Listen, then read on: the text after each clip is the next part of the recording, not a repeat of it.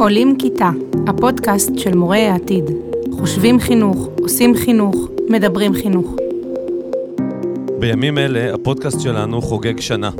בשנה הזו דיברנו על מורות ומורים, על הבחירה בהוראה, על דרכם המקצועית, תפיסת עולמם, וגם קיבלנו כמה עצות למועמדים ולמועמדות. דיברנו גם עם כמה מרצות בתוכנית הבית של הפודקאסט הזה, M.Teach, בסמינר הקיבוצים, ואפשרנו הצצה לתכנים שעוברים בתוכנית. אני מזמין אתכם להאזין לפרקים הקודמים.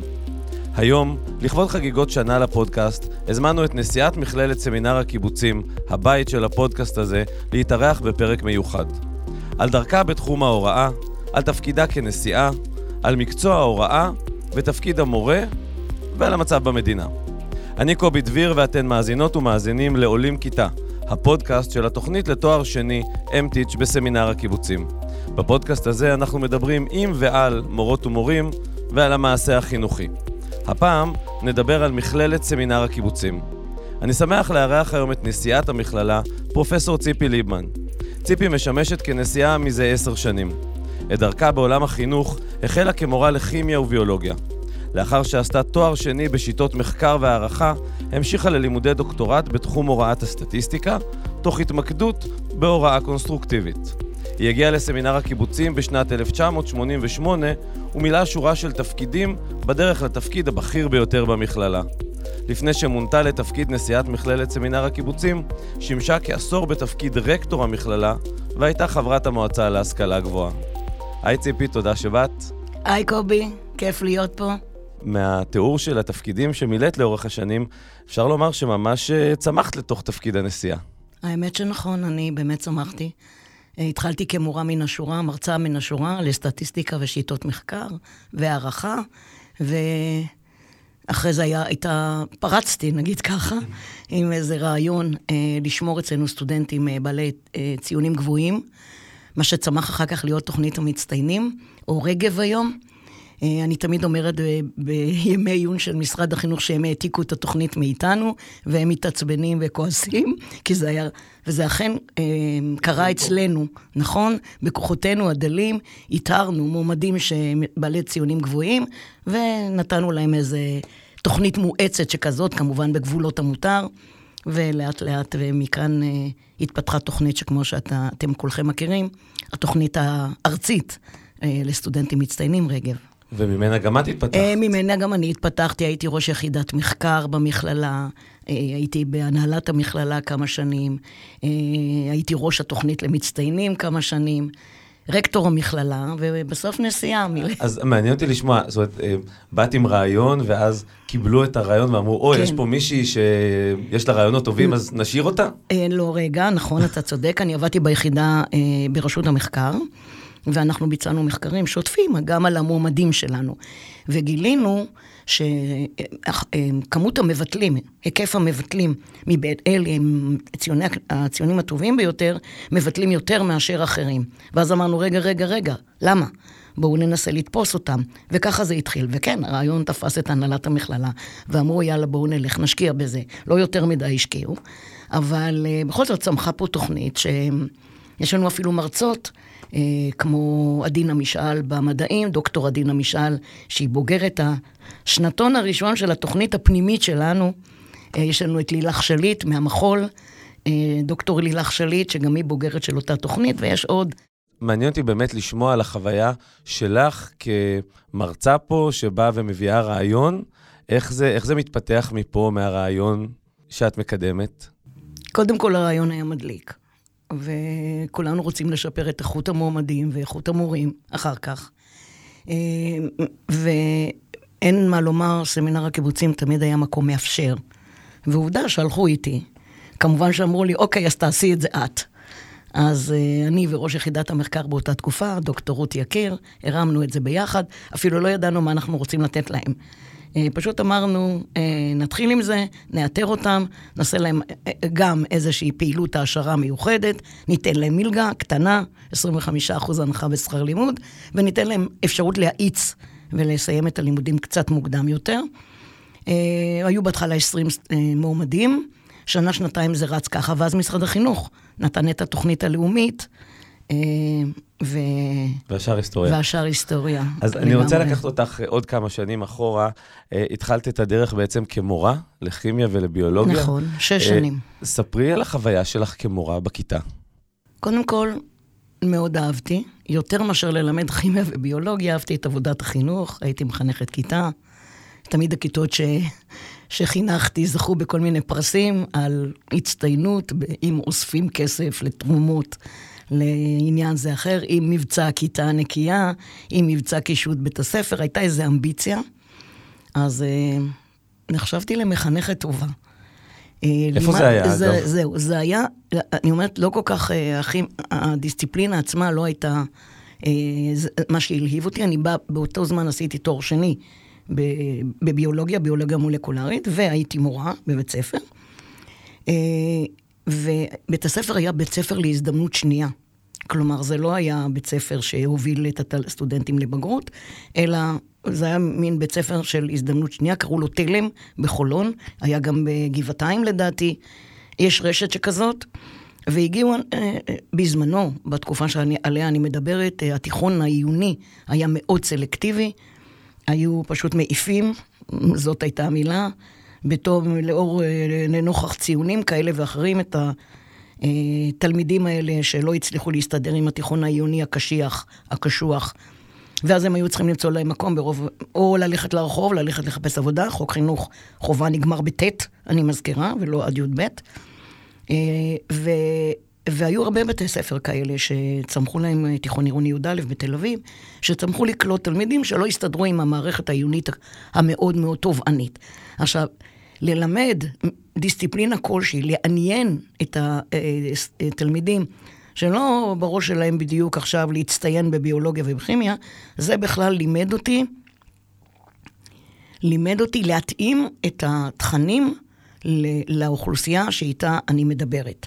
זה אומר ממש לבנות תוכנית לימודים די ספציפית, שתגרום למוטיבציה, ו- ו- וכשמלמדים גוף האדם להגיד, זה הגוף שלכם, ולהביא סיפורים חיים, אז גם במובן הזה של יצירה ופיתוח עצמאי, כי לא היו חומרים כאלה בכלל, היה ספר הלימוד הסטנדרטי, מצאתי די הרבה עניין. ובעיקר האינטראקציה עם התלמידים והתלמידות, שבניגוד למה שקורה היום, לפחות ממה שאני שומעת, אני באמת די הרבה זמן לא מסתובבת בבתי ספר, וגם הילדים שלי כבר גדולים, אז הם היו אסירי תודה. וגם ההורים שלהם היו אסירי תודה. זה, רוב, רוב הילדים לא, זה היה בחולון. רוב הילדים, הנערים והנערות לא היו מאוכלוסיות יותר מדי חזקות, ובאמת ראיתי את, את התודה בעיניים גם של ההורים, וגם של התלמידים, וזאת הייתה די פואמה פדגוגית, אני מאוד אהבתי את זה. אבל, אבל ככל שלמדתי, רציתי להתקדם, לעשות דוקטורט. תכף אני אחזור לזה בעניין כמה שנים צריך להיות מורה. ואחרי שש שנים די מיציתי גם את, את הכל, ואמרתי, "Oh, זה הזמן להמשיך לכיוון אחר." לפרוש בסי. כן, שהתשוקה עוד, כן, מדרבנת קדימה, ולא לשקוע באותו. וזה רלוונטי גם להיום, שרוצים שמורים יישארו במערכת שלושים שנה. לדור שלי עוד הייתה ציפייה כזאת, שגם בעיניי הייתה הזויה. הרי לא הגיוני שמורה, אני יודעת, הפער בינה לבין תלמידיה, בטח בכיתות היסוד, גם בתיכונים, הולך וגדל וגדל. אבל היום, לצפות שמורה, אם הוא נשאר שש, שמונה שנים, והולך הלאה, ובאים אחרים, בשבילי זה, יהיה, זה לא שאני מרחיקה אותה מהמקצוע, כמובן מי שרוצה ומרגיש שהוא מלא תשוקה, היא מלאה תשוקה, אז קדימה בוודאי, אבל הרבה פעמים הסטיחיה הזאת והקביעות הזאת, וה... משאירים אנשים במערכת, וגם הציפייה שלא ינשארו בשום פנים ואופן. אני לא יודעת אם זה נובע רק מהמצוקה של המחסור במורים, אבל תכלס, גם אנשים שלא שבעי רצון ולא מרגישים שמממשים את עצמם שנשארים, לא מביאים הרבה תועלת למערכת, וכדאי לקחת את זה בחשבון, וכן להביא כל הזמן. אז בדיוק מפה מעניינתי לדעת איך החוויה הזאת שלך משפיעה על האופן שבו את מקבלת החלטות היום, כמי שעומדת בראש המכללה המובילה להכשרת מורים. מה זה אומר על הפרקטיקה, החוויה, איך היא משפיעה על הפרקטיקה של הכשרת מורים? אז קודם כל, אני חושבת שהמקום הזה, סמינר הקיבוצים, הוא מקום מאפשר. אם תבוא עם רעיון טוב, וגם אם, אם תוכיח שאתה יכול גם לממש אותו, ייתנו לך צ'אנס להפעיל אותו, וגם אפילו ייתנו תקציב, לא, בגבולות סמיכת התקציב שקיימת. וה, וזה מוטו שמלווה אותי כל הזמן. באת עם רעיון טוב, בוא ניתן לו צ'אנס. עם הרע... בוא, בוא תגייס שותפי, בוא נראה שאתה מסוגל. אז במובן הזה, הסמינר הקיבוצים, די הרבה מהפרויקטים שלו, והיוזמות שלו, ומה שרואים פה בקמפוס, הם תוצאה של מה שאנשים אחרים הביאו לכאן. זה יכול להיות מרכז סימולציה, שגם אחר כך קיבל תמיכה מהמשרד, זה ירוק על הגג, הגג של, זה יכול להיות מרכז קיימות, אני לא רוצה להזכיר, יש המון מרכז אמפתיה, וגם הפודקאסט הזה, בדיוק ככה. אז אם זה לא דורש איזו חלוקה תקציבית, אתה יודע, מפעל של הוצאת ספרים, רעיונות רבים של טיפוח סגל, הכל צמח, זה לא הגיע טופ דאון. יש גם דברים שמגיעים טופ דאון, כמובן, אבל בהחלט הרעיון הוא אה, לפתח בקרב הסגל שלנו, הן המנהלי והן האקדמי, תחושה שהם יכולים לעשות, ואם יש להם רעיון טוב, אז קדימה, ו- ו- והרבה פעמים באמת הרעיונות האלה מחזיקים מעמד, ולפעמים הם פרי של אנשים, והם גוססים לאט לאט ובאים אחריהם. זה בסדר, זאת אבולוציה טבעית, ולא קרה שום דבר, או שהמקום יהיה תוסס, והמקום יהיה מלא פירות של עשייה, אז זה, לא, לא תמיד אני מרוצה מ, מ, מזה שזה לא מספיק קורה. כי הרבה פעמים אומרים, למה הנהלה לא עושה? למה הנהלה לא מביאה? למה... חבר'ה, תעשו, תציעו ותעשו. אתם רוצים א' ב' ג' ד'? קדימה. אז הרעיון הזה, זה רעיון של לתת עוצמה. ואני מקווה, וחוסן, היום מדברים במונחים כאלה, אבל אם נדבר אינטואיטיבית, גם אחר כך לפרחי ההוראה. חבר'ה, תיזמו, תהיו זריזים, תחשבו על רעיונות, תתאימו וכולי, תעבדו עם תשוקה. גם הדברים האלה שממלאים אתכם, הם עבודת חינוך, כי עבודת החינוך איננה רק הוראת המקצוע, כמובן. והחוויה הזאת של, אה, באתי לתקופה ואני ממשיכה הלאה, איך זה משפיע על האופן שבו מכשירים פה מורים? האם, האם זה נלקח בחשבון כשמכשירים מורים היום, שכנראה בטח הדור הצעיר, דור ה-Z, או ה-Y אפילו לפניו, שבאים לתקופות קצובות, כי הם מחליפים הרבה משרות, זה נלקח בחשבון כשמכשירים מורים היום? אני לא יודעת עד כמה, זאת האמת. בוא נגיד, זה מדובר. כרגע, בגלל המחסור העצום במורים, הייתי אומרת שלפחות אלה שיוצאים, מיד ינשרו, זה לא, זה לא רעיון טוב. כאילו להוציא אותם, עשיתי את התואר ולא בא לי, טוב, מי שלא בא לו, לא בא לו, אנחנו לא מכריחים, אבל בעיקרון קחו תקופת התנסות, ולדעתי הפתרון הוא, בואו בכל זאת תחיו את המקצוע, תהיו שם, ואחר כך אם זה לא זה, או נגמרה התשוקה, או באתם לפרק, או הדור הזה שצריך לזוז ממקום למקום, תעשו משהו אחר, אבל לפחות תיכנסו ותראו מה זה. המערכת היום לא יותר מדי מפתה להגיע, הסכם השכר הוא, הוא, הוא פסיק, והוא טוב שהוא קרה, הזכרת את הקורונה, מעניין אותי איך השפיעה הקורונה על תהליך הכשרת מורים? השפיעה. קודם כל, הוא נתן בוסט לא נורמלי לעובדה, תכף נדבר אם זה טוב או רע, אם זה מוצא חן בעיני כולם או לא, תכף נגיד על זה מילה. בעיניי כן, בעיניי התוצאה כן, אבל בואו נתחיל להגיד אותה, להמליל אותה תחילה. לכל הנושא הזה שהוראה איננה רק לבוא לכיתה ולהיות שם בשביל הסטודנטים, ללמד אותם הכי טוב, לעלות על הפודיום או לתקשר איתם או לשאול שאלות וכו' וכו'.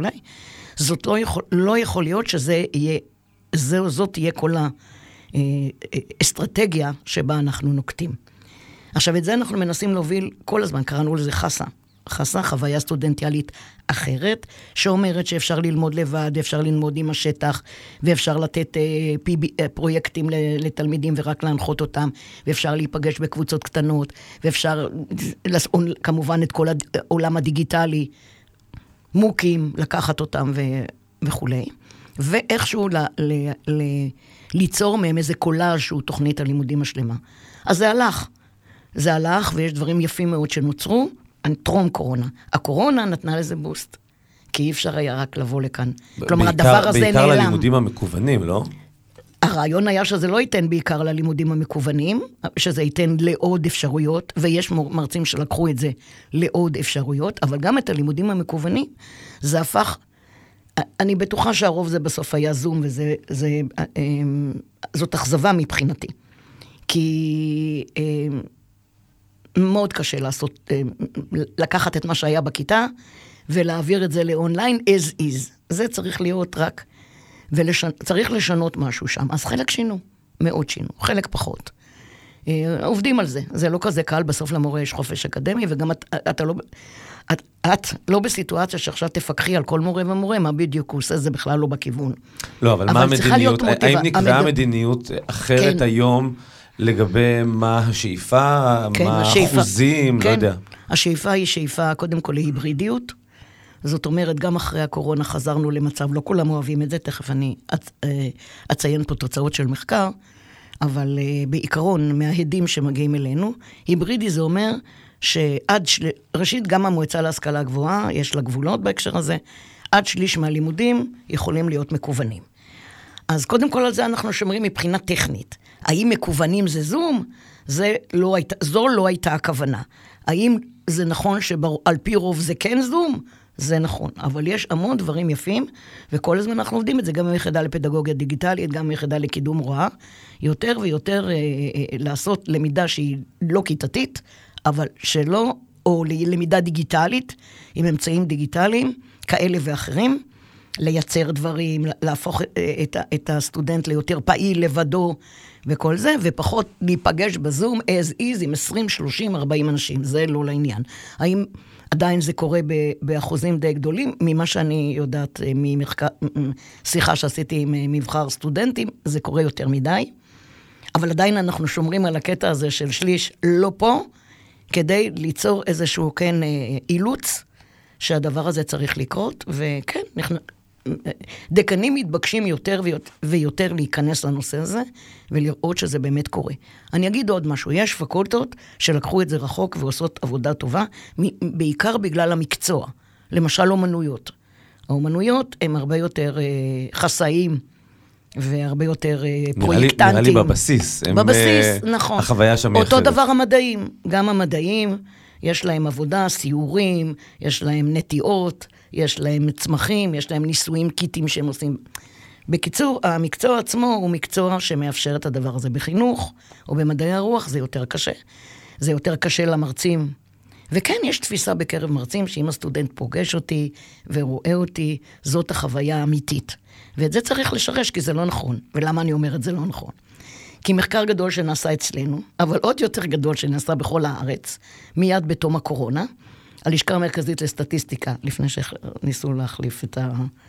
לשנות שם ממצאים כאלה ואחרים, זה גוף שיודע לעשות מחקרים סטטיסטיים, הם עשו מחקר ארצי על כל הסטודנטים, בכל מוסדות הלימוד, עד כמה הם היו מרוצים מההוראה המקוונת. אוברול. שני שליש אהבו את זה, רק שליש לא. כלומר, שבא מרצה ואומר, אבל הסטודנטים רוצים, לא, אתה רוצה. אתה כמרצה רוצה, בוא תשאל את הסטודנטים שלך. היחידה לגיל הרך פה, המחלקה לגיל הרך עשתה גם יום עיון על דור הזד, הייתי בהרצאת הפתיחה, וגם הם עשו כמו שאל את השאלה, איך קוראים לזה? סליחה על השאלה. סליחה על השאלה, אז הם עשו מין כזה דבר, ושאלו כמה סטודנטים גם על זה בין השאר, והם אמרו, הדעות חלוקות, אהבתי גם את זה וגם את זה, יש לזה יתרונות ולזה יתרונות, וחלקם אינסטרומנטליים, כמו לקום בבוקר ולעמוד בפקקים, וזה לא היה כל כך חשוב. או לחילופין להישאר בבית בפיג'מה, ולפתוח את המצלמה במקרה הטוב. נכון, אז... אז בוא, אם רוצים לתפוס את שני העולמות, צריך, ואנחנו נדחוף את זה בשנה הבאה עוד יותר, כי אנחנו עומדים לפני פרויקט של בנייה, שבו גם אה, כמות החדרים במכללה תקטן, והלמידה חוץ-כיתתית, בין אם זה אה, יהיה דיגיטלי, ובין אם זה יהיה לא דיגיטלי, כלומר, עם גורמים אחרים ושיתופי פעולה, בתי ספר, מה, מה שלא יהיה, אה, תהיה הרבה יותר, אה, בוא נגיד, הכרחית. אבל אני חושבת שאני אני אומרת בכוונה את האילוץ בסוף. אני רוצה להגיד שתכלס, אפילו משיחות עם הנכדים, ההיברידי תופס את הטוב בכל העולמות. זה גם וגם, זה גם התקדמות ב, בכל התחום הדיגיטלי היום. כאילו אי אפשר היום לחשוב שתלמיד מנותק מההוויה שמתרחשת מחוץ לח, לחדר. אז אני אקח את זה עוד צעד קדימה. אז כי... חייבים להיות שם. נשאלת פה שאלה, מה, מה יהיה תפקידו של מורה בעוד חמש, עשר שנים? יהיה צריך, אולי יהיה לך קורס, מקו... תואר מקוון, תיכנסי, תעשי במוקים, כך וכך מוקים, ויהיה לך תואר. לא. אז מחקר של ה-או אי סי די, נבט עניין, רגע, רגע, אני אקריא לך. אוקיי, ממש לאחרונה, עשרים עשרים ואחת, פורסם מחקר חדש של ה-או אי סי די, שצופה כי אחד מכל שני מקצועות הקיימים היום, במדינות החברות, המדינות המתקדמות, ייעלמו בשל כל הנושא הזה של העולם הדיגיטלי. מקצועות ההוראה והרפואה, הוראה ורפואה, דורגו זה לצד זה, ככאלו שימשיכו להחזיק בתפקידם גם בעתיד. ולמה? מכיוון שיכול להיות שאם הכל יהיה דיגיטלי, חמישה אחוז, אגב, זה מחקרים על מוקי מראים, כמה גומרים את הלימודים רק, רק, רק באונליין. צריכה להיות מוטיבציה חזקה, כישרון, יכולת, תכונות שאין לרוב האנשים. רוב האנשים צריכים תיווך, רוב האנשים צריכים קשר אישי, רוב האנשים צריכים שגם יגידו להם מילה טובה, ויש את כל הפן של הכישורים הרכים, ואת כל העניין החברתי. כל... תפקיד המורה צריך להשתנות כבר היום, כמו שתיארתי. זה עניין, זה עכשיו הסטאז' הזה שאנחנו צריכים לעשות כדי להזיז את זה ממורה, מרצה. אומרים את זה הרבה, אבל, אבל זה לא קורה באחוזים גדולים. עדיין רוב המורים, איך אומרים, נוקטים באסטרטגיות למידה, בוא נגיד, די מסורתיות. אז בגלל שתפקיד המורה הוא הרבה יותר מלהעביר חומר, ובאמת זה נשמע לי בנאלי שאני אומרת, זה לפתור סכסוכים, זה לתווך, זה לגשר, זה, אני יודעת מה, זה דורש לפרק אה, קשיים לימודיים, כדי באמת להעביר אותם, או לנטרק, כמו שאני סיפרתי על האוכלוסייה הזאת, שהיא צריכה להתאים את תוכנית הלימודים, לא. זה לא יכול לעשות במס פרודקשן כזה דיגיטלי בשום פנים ואופן, מעבר לעובדה שאנשים צריכים גם תקשורת אישית, חד משמעית. לכן המקצוע הזה לא ייעלם בכלל, ויכול להיות אפילו יועצם, כמו שבאמת, כמו שאמרנו, כמו שרופא לא יכול להיעלם, גם עם כל הניתוחים והשעונים שדופקים, מודדים לך ואומרים לך, ומתי לקחת את התרופה הזאת. לא ייעלם אותו, אותו, אותו תיווך רגשי, אותו תיווך אסטרטגי, ואותו תיווך מקצועי, גם בשביל הידע. רוב, רוב האנשים לא, לא יעשו את זה. וגם אומרים, היום בלחיצת כפתור אפשר לדעת, כן. אפשר בלחיצת כפתור לדעת, אבל על מה לוחצים? על מה לוחצים? על משחקים, על כיף, על רכילות, על צהוב, לא, לא אכפת לי. אבל מי ילחץ על כפתור בשביל לדעת? מי היה נפוליאון, ולמה הוא עשה את מה שהוא עשה? רק אם יגידו לו, או הוא נורא נורא נורא מתעניין, כמה כאלה אתה מכיר. לכן, כדי באמת, גם בשביל עולם הידע, בדרך אחרת, שוב, על ידי הפעלה אקטיבית של הלומד, וגם כמובן לחלק החברתי, הרגשי, ערכים, אזרחות, הכל מפילים היום על חינוך, ועל מה שמעתי שגם לאחרונה דיברו על, שלא לדבר על חינוך לאזרחות, למה שאנחנו רואים היום. קהלים שלמים במדינה, מודר... לא לומדים בכלל אזרחות, בכלל. אני, אלה שלומדים, אני, גם אפשר לשאול האם כל הרבדים של העומק של, דמ... של מהי דמוקרטיה, מהי אזרחות פעילה או ערכית, נעזוב את זה. אבל יש קהלים שלמים, יושבים היום בממשלה, חצי מהם, שבכלל לא מכירים את התחום הזה, ומבחינתם דמוקרטיה זה אני הרוב, אז אני קובע. ואתה יודע, סיפרו לי סטודנטים שגם פה לפעמים מרצה אומר, אה, סליחה רבותיי, אני פה המרצה ואין פה דמוקרטיה. זה סוג של אה, אה, המחשה שדמוקרטיה זה עריצות הרוב.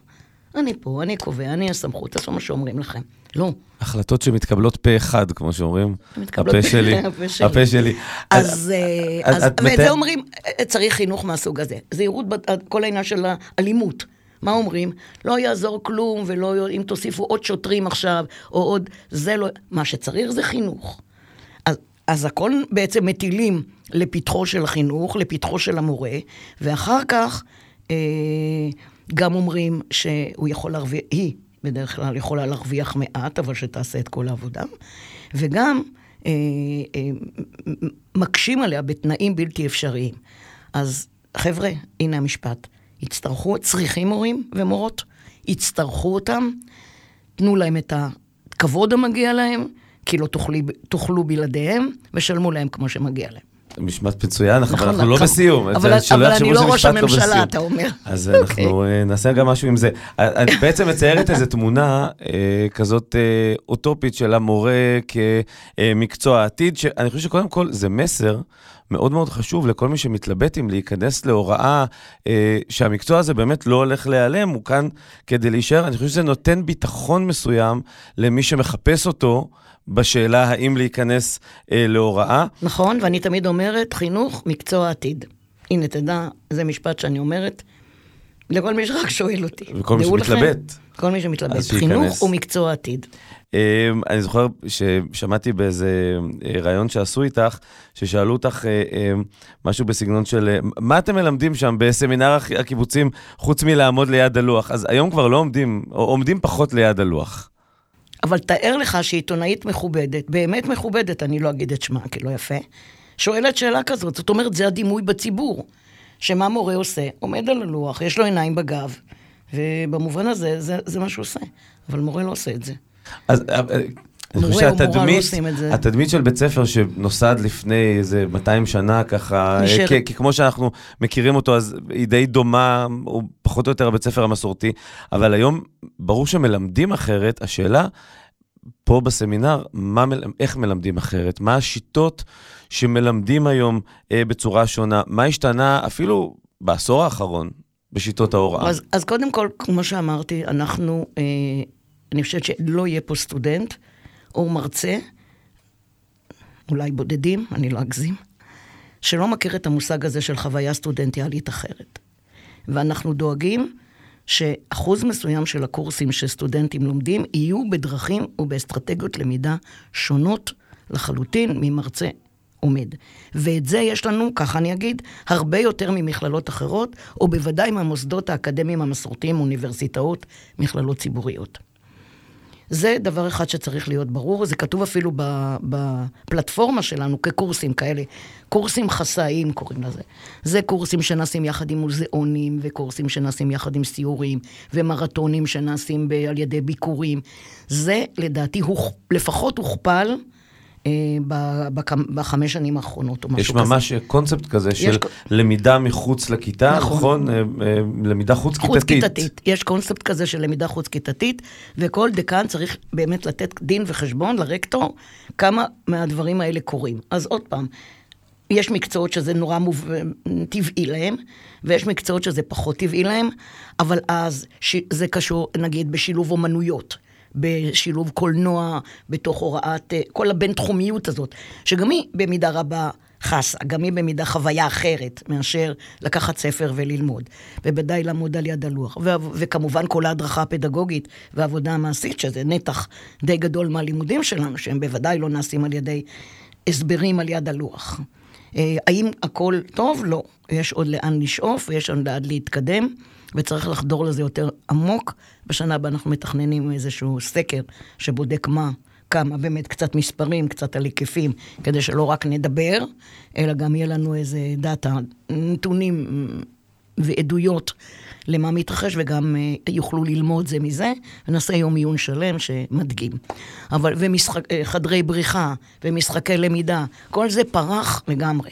שוב, אני לא אגיד שלא עומד מרצה, ואני גם לא נגד, אגב, אני לא באה ואומרת שהמרצה שעומד בכיתה ומתשאל ומדבר ולקבוצה, זה, זה גרוע, אבל זה צריך להיות משולב, וזה צריך להיות חלק מתמהיל של אסטרטגיות הוראה מגוונות, ואז זה, זה, זה בסדר גמור, כלומר, אין טענה, ספר זה עדיין חשוב, ולכתוב נייר, עמדה, זה ודאי חשוב, לא לכתוב, לקרוא, והוא גם, אבל לחשוב שככה נראית הוראה, כשאתה מסתכל על כל שבוע למידה, זה לא הגיוני, וזה לא אמור להיות כך. אגב, באמת... גם לא בבתי ספר. נכון. וגם בבתי ספר רבים, זה לא כך. אני תמיד כועסת על התקשורת, שכשהיא רוצה להראות משהו נהדר בתחום החינוך, נוסעים לדנמרק. אני מבטיחה לך שאם יבקשו ממני שלושה בתי ספר בישראל, שעושים עבודה נהדרת ואחרת, אני אביא בלי לנסוע לדנמרק. אז גם בדנמרק יושבים בכיתות ולומדים, ויש גם הוראה טובה ופחות טובה. אז אפרופו הדילמה הזאת... אני מאשימה את התקשורת עכשיו. כן. חלק. זה הדימוי. אתה צודק במה שאמרת, שהדימוי של, ה, של המקצוע הוא נמוך, ו, ו, אני רוצה להשים את, והציבור לא נושא עיניים אל התפקיד הזה כאל תפקיד אה, מכונן. יחד עם זאת, אם תשאל אם זה חשוב, הם יגידו כן, הכל חינוך.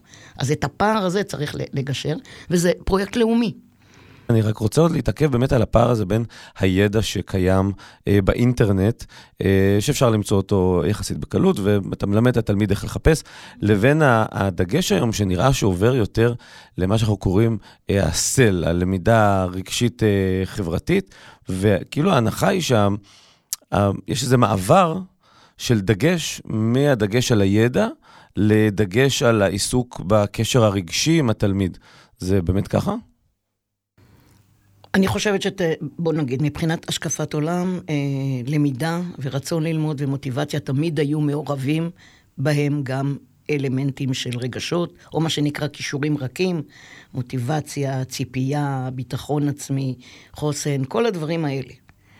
להסיט לגמרי ש, שתפקיד בית הספר הוא רק לטפל באלמנט הרגשי, לדעתי זה, זה במידה מסוימת אה, לא נכון. אבל כמו שאמרנו, חינוך זה הכל, אז זה צריך להיות גם וגם. גם כשמלמדים מקצוע הוראה, צריך מקצוע ספציפי, אתה מלמד מתמטיקה, אז זה לא אומר שאתה צריך להגיד לתלמיד, אתה אפס, או לא להתייחד. האלמנטים הרגשיים, הסליים, צריכים להיות שזורים גם בהוראת המקצוע. אני לא, אני לא מרגישה שהעברת כל מרכז הכובד רק לחלק הזה הרגשי, הטיפולי, הוא דבר נכון, אני לא חושבת שהוא נכון גם למורה. אני חושבת שהקורונה גרמה לזה שהחלק הזה צף ועלה במלוא עוזו ובצדק, כי בתנאים הקשים שהיו אז, ו- וכשבית ספר באמת הפסיק להיות איזה סוג של עוגן או לפחות מסגרת, שהחזיקה את הילדים, היה צריך באמת לתגבר את הדבר הזה. אבל כרגע זה לא אמור להשתלט על, ה- על סדר היום החינוכי, שמורכב מגם וגם וגם, מה לעשות? גם, רג- גם רגשות ו- וערכים, ו- ו- ו- ואיך אני אגיד, חמלה ו... הכלה, וגם אה, ידע, אין שום השכלה, וודאי כולם מכירים את המחקר, שמה שבעצם אה, אה, גורם לאדם להתקדם בסולם דעת הקריירה שלו, או בסולם אה, המימוש העצמי שלו, הוא השכלה, ההשכלה שלו. אז כן, אנחנו רוצים לתת מה שיותר השכלה. מה זה המאבק הזה על לימודי ליבה? למה אנחנו כל כך רוצים את זה? שלא יהיה ליבה, אולי אה, לא צריך. אבל אנחנו אומרים שכן צריך, בשביל אזרחות טובה, בשביל דעת מכנה משותף, בשביל תועלת כלכלית, אפילו שאני שמה את זה בסוף. אז אי אפשר עכשיו רק לטפל בילד, ורק להכיל אותו, ורק להרגיש אותו, ורק זה וזה וזה. צריך גם לגרום לזה שהוא ילמד משהו, שהוא ילמד משהו, שהוא גם יבין שגם בידע ובהשכלה יש ערך. ככה לחבר בזה, וכמובן לעשות את זה בדרכים אנושיות ומכילות. אני רוצה לצטט דברים שכתבת באתר המכללה, וכתבת שם שאת מבקשת מאנשי החינוך, אני מצטט, הביטו סביבכם על החברה שלנו, אני בטוחה שגם אתם כמוני חושבים שלא ניתן לשתוק ולעצום עיניים. אסור לאנשי החינוך לגלות אדישות. החברה הישראלית זקוקה למנהיגות חינוכית, איכותית, אחראית ושקולה. אנחנו תכף נדבר על מה שקורה היום בחוץ, אבל בואי נדבר על באמת... על, על התפקיד הזה של המורה כמנהיג. איך את רואה את התפקיד של מורים שמגיעים לפה ללמוד להיות מורים בעתיד? אז קודם כל באמת יש להם תפקיד חברתי עצום, אני חושבת. והם צריכות להיות דמויות שאומרות מה הן חושבות על הדברים. עכשיו רק השאלה היא איך אומרים ו... ומה אומרים. אז קודם כל צריך לזכור, עכשיו זה כמו שאומרים אצלנו בחינוך, זה מורכב. ואני אסביר. מורה הוא סמכות בכיתה, אז ודאי שהוא לא אמור לעשות אינדוקטרינציה. הוא לא אמור להגיד, אני חושב ככה וככה, נגיד מה שעושים הרבה פעמים בחינוך הדתי. אומרים בערך איך צריך לחשוב, ואיך צריך לפעול. עכשיו, בחינוך הליברלי, בחינוך שלנו, בחינוך החילוני, אנחנו לא יכולים להגיד דבר כזה. אנחנו יכולים להגיד, אני חושבת ככה וככה, מהנימוקים האלה ואלה, הכל. ולשמוע גם דעות אחרות, וקצת להתעמד איתם, לא להשתיק. לא לשכוח שאם בכיתה מורה אומר אמירה, היא לא סתם אמירה. כי מי שחושב אחרת, יושב שם ואומר, למה לי להתחיל איתו? למה שאני אתחיל איתו? הוא המורה הוא זה, ולבר... ובהפסקה הדבר הזה מתפתח למה שלא צריך להתפתח. החוכמה של מורה זה באמת לאפשר את שמיעת כל הקולות, ולהבין מאיפה זה בא, הדבר הזה. זה חינוך לאזרחות, לשמוע הכל, להסביר, להביא מקרים, ואיך אומרים, לתת לבן אדם להגיע לדרך הנכונה. האם זה יצליח עם כולם? לא יודעת. אבל אתה כמורה אמור להנהיג את זה כמו שצריך. ואפשר להנהיג בכוח, בכוח המקל, ובכוח האינדוקטרינציה, ובכוח הסמכות. ואפשר להנהיג תוך קשב, תוך uh, הבנת המורכבות, תוך הבנת uh, הסליות הזאת, שזה בא ממקום מאוד עמוק, של קיפוח, של שנים, סתם אני... וזה לא קל לרפא את זה, ו... לא יודעת מה, ול, ול, ול, ולאנשים יש גם המון לפרק את זה ולהבין. וזה תפקיד מאוד מורכב וקשה. אבל אם אני אקח אותך רגע עוד צעד פילוסופי קדימה. ואני חושבת שמורים גם על זה, זה, זה, אמרתי באיזשהו טקס, אבל אני כן חושבת שכן הוצאנו נייר עכשיו בסיפור הזה, לחזק מורים להגיד את עמדתם. עכשיו, זה כל המורים. אולי יש מהמורים שחושבים אחרת. עוד מעט יהיו פה שיחות בחצר, קצת מתגלגלים למצב, שבו אתה תשמע שיש המון סטודנטים שחושבים אחרת ממה שאני ואתה, אני חושבת, חושבים. אני, אנחנו תכף נגיע למצב היום, אבל אני רוצה להישאר איתך אז... עוד דקה בפן הפילוסופי. הרי את לא נותנת את אופציית הבחירה, אנחנו לא נותנים, אני חושב שאנחנו רוצים לתת את אופציית הבחירה אה, כדמוקרטיה בסימן שאלה. אנחנו מחנכים לדמוקרטיה. זאת אומרת, אנחנו לא באים ואומרים, תראו, יש דיקטטורה, יש פשיזם, יש קומוניזם, ויש גם דמוקרטיה, קחו תבחרו. אנחנו כן עושים איזושהי, איז, איזשהו חינוך לקו מחשבה מאוד okay. ספציפי. אז הנה דוגמה. קודם כל, מה זה דמוקרטיה? נכון? צריך, צריך שמי שמתעסק איתך, בהקשר, אתה מורה לאזרחות כרגע. נכון. אתה מורה לאזרחות באמת? כן, כן. אוקיי. אתה מורה לאזרחות, או מחנך כיתה, זה לא משנה, תלוי בגל. ועכשיו אתה מסביר מה זה דמוקרטיה, על איזה עוגנים היא עומדת, מה הפלוסים שלה, מה המינוסים שלה. אני מאוד עוזרת לך לבנות מערך שיעור. להכין מערך שיעור. כן. אחר כך אתה מביא דוגמאות לדמוקרטיות בעולם. איך הן מובנות, מה יש להם, בית כזה, בית כזה, איזונים ובלמים א', ב', ג', ד', ה', ו', בית משפט עליון ככה, שלושה בתים, אני לא מתמצאת בכל הדגמים שקיימים בכל העולם. אחר כך אתה אומר, זה בינתיים לא צריך להיות טעונה, נכון? זה עובדות. אני מציעה איך, איך לנהל את זה, אני... אבל נגיע לסוף, למסר, כי ברור שאין דרך אחת לעשות את זה. אחר כך להגיד, מה, מה, לדרג אותם. איפה הדמוקרטיה קצת יותר מבוססת ומוחזקת? איפה הדמוקרטיה קצת יותר חלשה ולמה? ו... ומכאן מתחיל, מתנהל דיון של, אוקיי, כי מה טוענים, אנחנו כן מגיעים למצב, למצב. מה טוענים הצד השני שרוצים לעשות, שזה, הם דואגים לשימור הדמוקרטיה, אם תשמע מה הם אומרים. המילה דמוקרטיה איננה, איננה, המושג דמוקרטיה איננו בשאלה, כי אלה... לא במחלוקת. לא. אז אני אומרת, דרך המושג דמוקרטיה, יש לי קר נרחב לפעילות. אתם אומרים שזה, בואו תסבירו. בואו תסבירו, למה... הנה, בג"ץ חוסם בטח, כי הוא האיזון היחידי שיש. מדינה שאין לה ארבעה מעגלי איזונים ובלמים, אז תמיד היחידי שפונים אליו, היחידי שתוקע, והיחידי, זה בג"ץ. אבל אם היה גם זה וגם זה וגם זה וגם זה, אתה יודע יותר טוב ממני. אז הוא לא היה הגשר האחרון, הסלע האחרון שנשאר שם. כאילו, יש סרט מצוין, אני אומרת את זה בכל פעם, שתמי הופמן הביאה את זה פעם ביום עיון של אזרחות,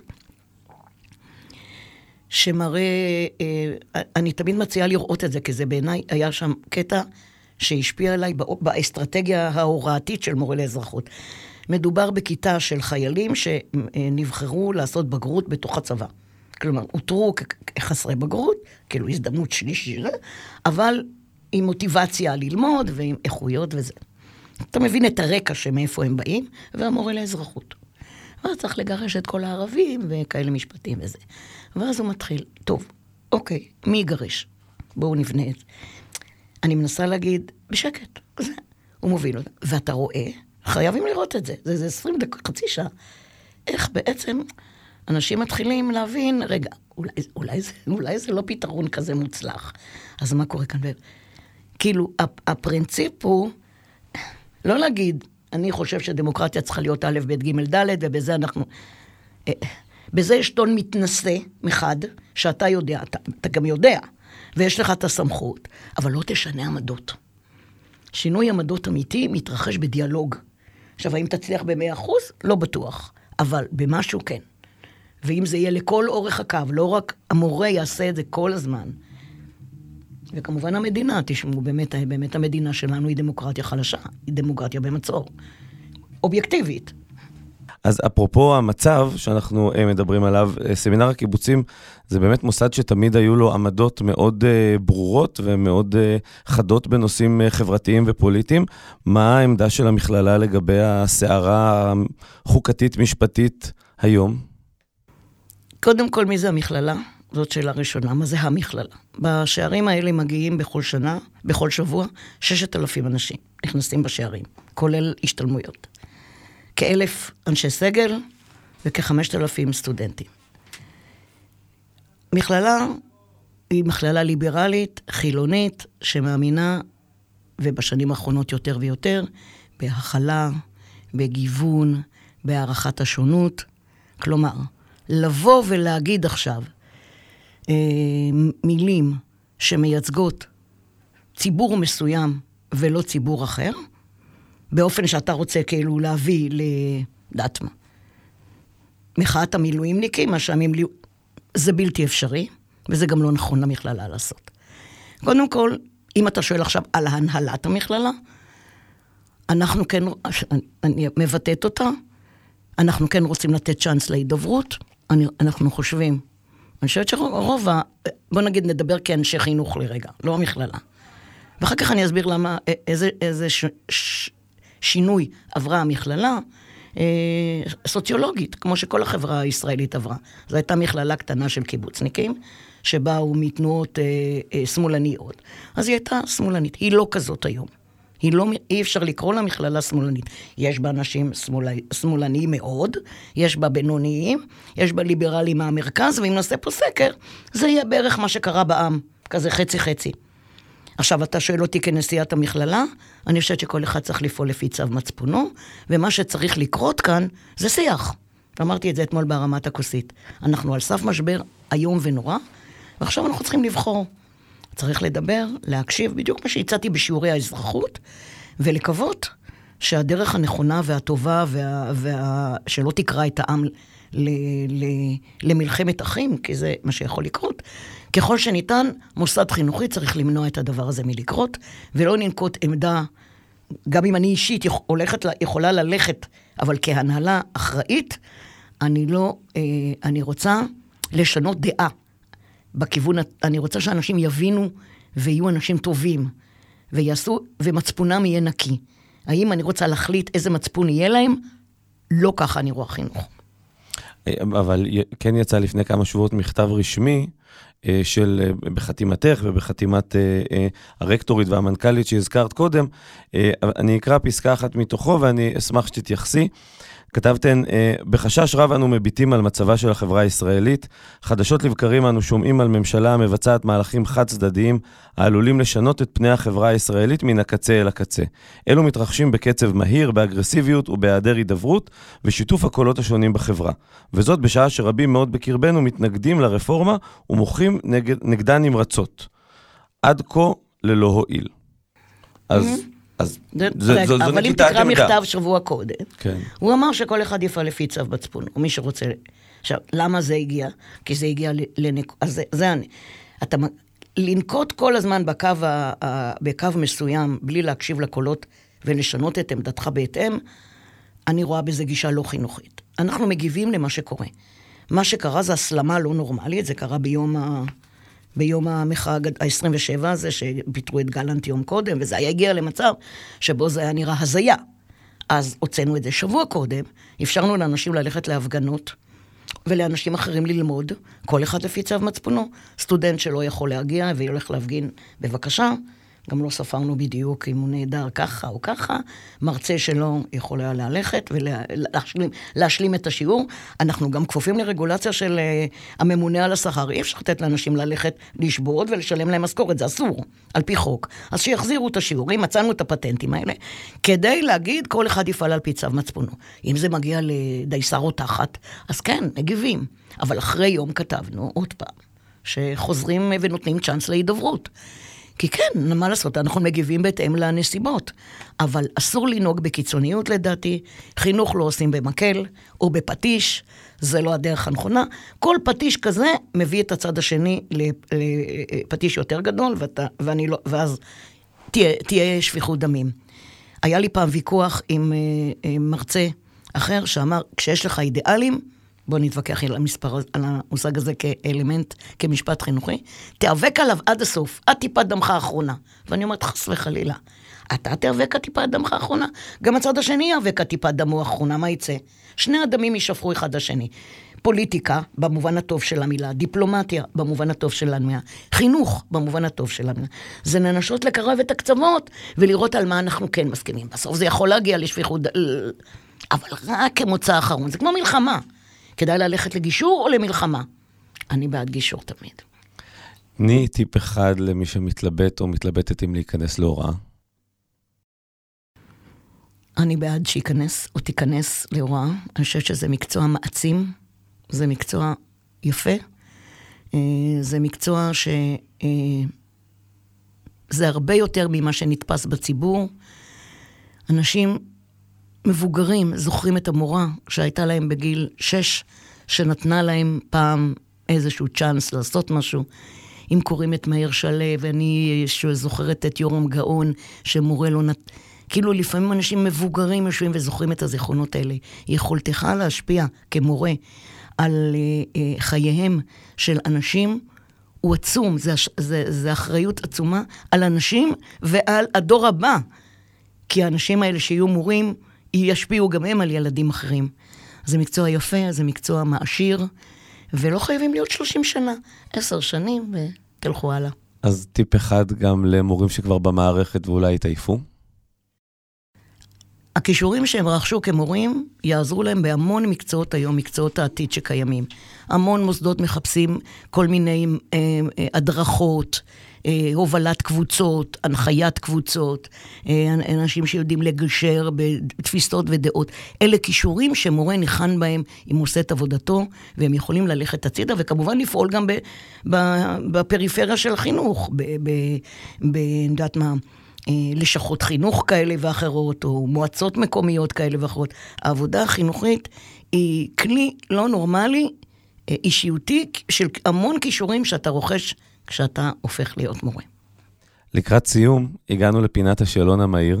או... ציפי, אני שואל שאלה, ואת זורקת את המילה הראשונה שעולה לך בראש. מוכנה? תל אביב. עיר נהדרת. ישראל. ארץ קטנה מוקפת אויבים. שבתון. אחלה. משכורת של המורים? קצת השתפרה, אבל יכולה יותר. צריך יותר. מורה טובה היא... מחוללת שינוי, אפילו בקרב תלמיד אחד. תלמידה טובה היא? תלמידה חושבת, יצירתית, וגם נותנת ביקורת בונה. מה עוזר לך להתגבר בסוף יום קשה? אני פילאטיס. סטאז'? חשוב מאוד. M.Teach? תוכנית מעולה, מצוינת, מי שבאמת רוצה להעשיר את עצמו וגם להיות מורה, זאת, זאת התוכנית שאני אמרתי פעם לידי, ואני חוזרת ואומרת, אם היה תפקיד במכללה, אם הייתי יותר צעירה וקטנה, זה התפקיד שהייתי לוקחת, את התוכנית הזאת. סמינר הקיבוצים? המכללה הכי טובה בעולם. ציפי, אני רוצה להודות לך שהגעת להתארח אצלנו בפודקאסט, ולאחל לך שתמשיכי להוביל את סמינר הקיבוצים כמכללה הטובה ביותר להכשרת מורים, ושנצליח יחד בתקופה הבאמת קשה הזאת של המחסור במורים, עם הרבה מורים שיצאו מהסמינר לעולם הגדול. תודה. תודה רבה. עולים כיתה, כאן סיימנו. אנחנו מחכים לכם בדף הפייסבוק של התוכנית שלנו, שם תוכלו להגיב על הפרק ששמעתם, לשתף בתובנות שלכם, או לשאול שאלות. חפשו תואר שני מוסמך בהוראה M.Teach סמינר הקיבוצים. אני רוצה להודות לפרופסור ציפי ליבמן, נשיאת המכללה שהתארחה אצלנו היום, לדוקטור עדי שרעבי, ראשת תוכנית מוסמך בהוראה M.Teach בסמינר הקיבוצים, שמלווה את הפודקאסט מתחילת דרכו, לאוהד כץ ממרכז החדשנות בסמינר הקיבוצים, ולכם על ההאזנה. אני קובי דביר ואתן מוזמנות ומוזמנים לדרג את הפודקאסט שלנו בפלטפורמות השונות ולסמן עוקב. כך תקבלו התראה על כל פרק חדש שעולה לאוויר. נשתמע בפרק הבא.